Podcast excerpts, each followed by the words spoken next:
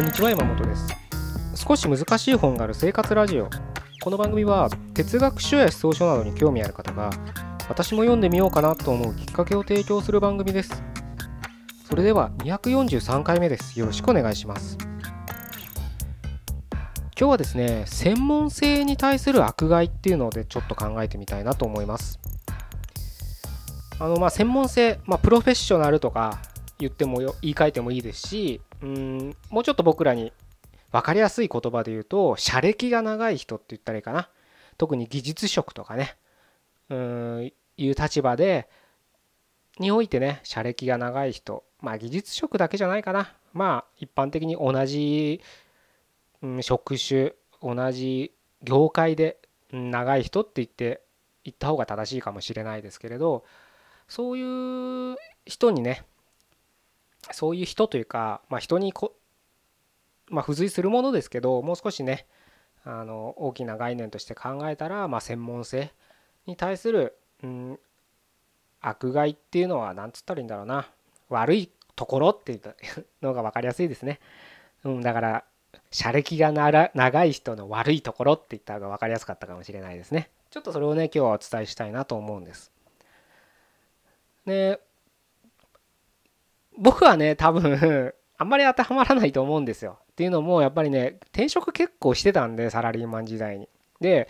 転職をして、大体同じ業界で転職していくのが通例じゃないですか。やっぱね、今まで自分が培ったスキルをそのまま活かしてキャリアアップするとかね、そういったのが通例だと思うんですけど、僕はね、えばれたことじゃないんですけど、全く異業種ばっかやってたんです。異業種に転職しちゃってたんです。キャリアアップするほどね、勤めなかったっていうのもあるんですけど、長いとこでも7年ぐらいですから、短いとこだとほんと3ヶ月ぐらいでね、それはね、会社が潰れちゃったとかね、もろもろの理由はあるんですけど、そういったのはね、抜きにしても、やっぱり全く違う専門業界に就職してたんで、あんまり僕の場合は当てはまらないのかもしれないですけど、やっぱりね、通常の人は、日本人は特にね、やっぱり今でも、ずっと同じ会社に勤めるって人は多いですよね。別にそれが悪いわけじゃないとは思うんですけれど、そういったところに勤めてる人と話したり、僕自身がそういった会社にどっかに入れば、それ長い人がいるわけですから、そういう人をね、観察して思うのは、やっぱり当たり前なんですけど、その人の能力が高い低い以前に、毎日同じことやってんですから、専門的にはなってくるんです。当たり前ですね、仕事として。いやいやでもやってたら、学習能力効率は悪いかもしれないけど、毎日同じことやってるんですから、同じ業界にいるんですから、専門用語だって分かるし、その業界のね、情報通にもなってきますよね。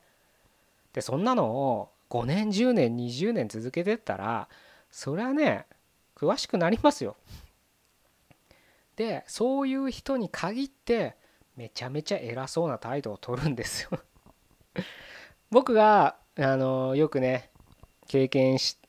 たのがね、ある、それは研修の場においてよく見かけたんですね。で、研修ってその合格テストみたいなもんですよね。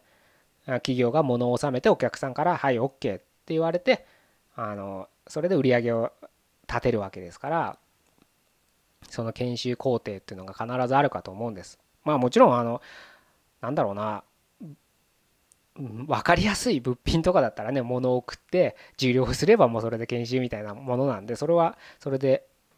終わるような業種もあるかと思うんですけど、ただやっぱりサービスとかシステムとかを提供しているような会社は、目に見えないものとかなので、やっぱりそれに付随する仕様書だとかね、設計書とかね、そういったものを収めて研修とするわけですよね。で、そういったものをね、場がね、必ずあるかと思うんですよ。説明の場がね。そういう時なんですよね。僕が今でも印象的に残ってるのは、すごく通信業界って言ったらいいのかな、いう業界に長くいる人で、人間的には難ありの人だと思うんですよ、僕は。好き嫌い別にして、そういう癖のある人は僕嫌いじゃないんですけど、ただ一般的に癖があるおっさんでしたけど、で、その人はその業界にもずっといるわけです。勤続30年以上いるわけです。だからもう隅の隅まで、もうそのね、通信業界と立ち上がるだから今で言うとね、無線 LAN とか Wi-Fi とか言ってますけど、そんなネットワーク以前のもっと前ですよね。本当電話、もう本当物理的な線みたいな時から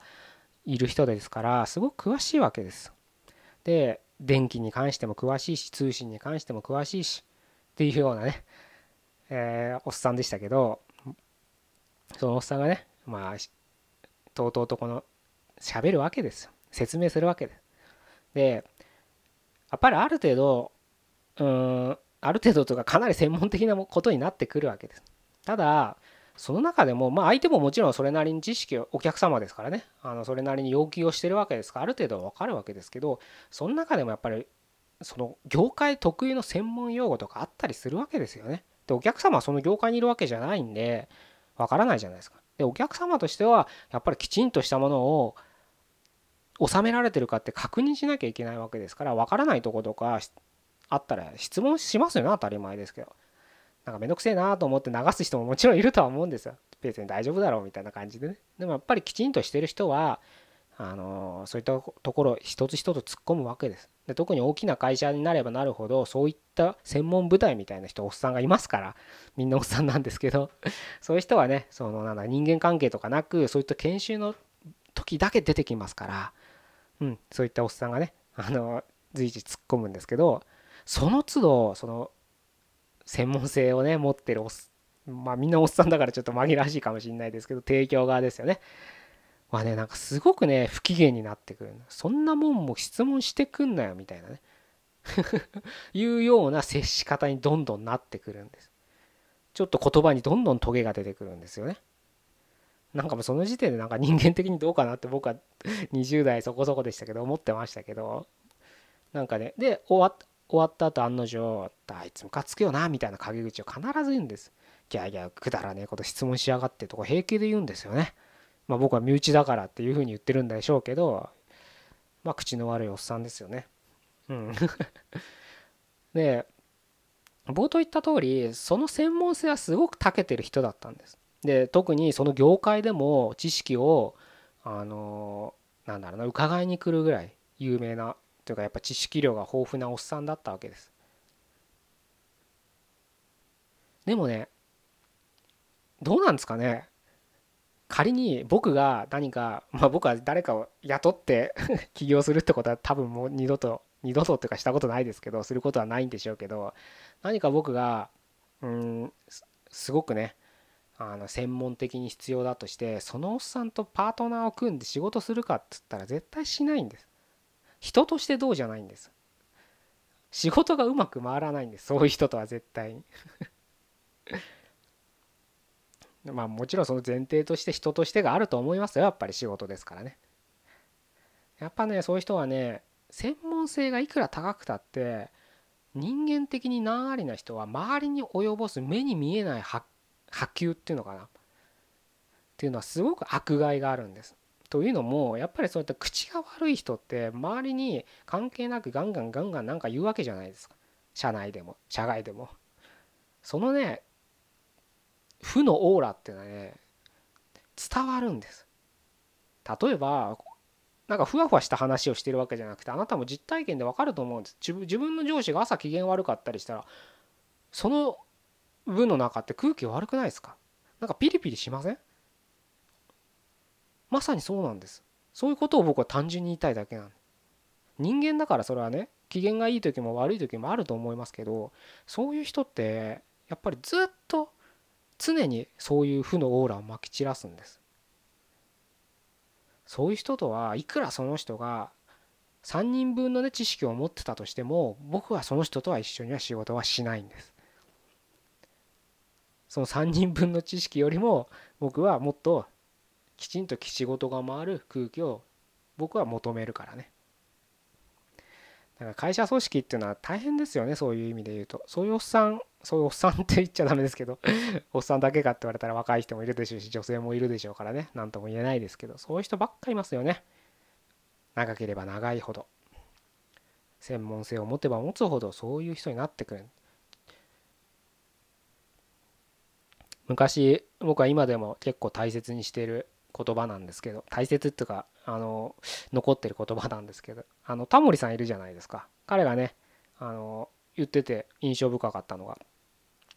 難しいことを難しく言うやつはバカだって言ってた。まさに専門的になればなるほどそういう傾向になりがちなんですよ、僕らは。それは僕も例外じゃないんです。何かその道を極めれば極めるっていうか、同じことをずっとやってったら、この言葉当たり前でしょって使いたくなるんです。で、それを通じる相手だったらそれを使えばいいんです。すごく楽ですから。10言わなきゃいけないことをその専門用語で言えば1で済むことになりますから、それでいいんですけど、それが分からない人と話すときに、ちゃんとその人たちと同じ地平に立った目線で喋らなきゃ。それは目線でって言うとなんか偉そうに聞こえるかもしれないけど、ちゃんと通じる言葉で話さなきゃいけないんです。それがプロフェッショナルなんです。それがその業界に長くいる人の責務なんで、後輩に、新入社員にどんどん教えていかなきゃいけないわけで、そういうプロフェッショナルって教える作業しないですよね、新入社員とかには。中にはいますよ、教師みたいな役になってる人はいるんですけれど、ことを僕は今お伝えしてるようなおっさんたちは、またおっさんって言っちゃいましたけど、人たちはそういうことしないんです。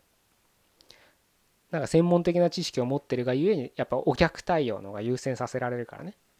企業としては。でもね、そのおっさんだってもういつか定年退職を迎えてね、そのおっさんの知識はどっか飛んでいくわけですから後輩を育てるって視点がないと、小さい企業だろうか大きな企業だろうが難しいんじゃないかなというふうには思うんですよね。まあそのおっさんがどうなろうかは僕らはね、知ったこっちゃないってことで置いときますけど今日お伝えしたいことはね、そのおっさんを例にとりましたけど、もう僕ら自身もそうだってことに、絶対そうなってるってことにね、忘れないでほしいんです。どの業界に立って何してたって、毎日同じことやってたらそれなりにやっぱり詳しくなってきますから。分からない人の気持ちが分からなくなってるんで、それを忘れた時に自分の独善性っていうのが発揮されてて、どんどん世界が狭まってる。それはね、世界が狭まってるって自分だけじゃないんです。相手からも頼られないってことは、それだけ相対的に見て、相手から見てもあなたの世界は狭いですねってことになるので、ぜひね、何をしてようが、どんな業界にいようがね、分からない人がいる、伝えなきゃいけないんだっていう義務があるってことをね、きちんと忘れずにいてくれたらね、少し今ちょっと分かりづらかったかなとかね、反省する機会が多くなると思うので、ぜひそういう時ね、振り返っていただければなというふうに思います。じゃあ今日は以上で終わりたいと思います。243回目でした。ここまでどうもありがとうございました。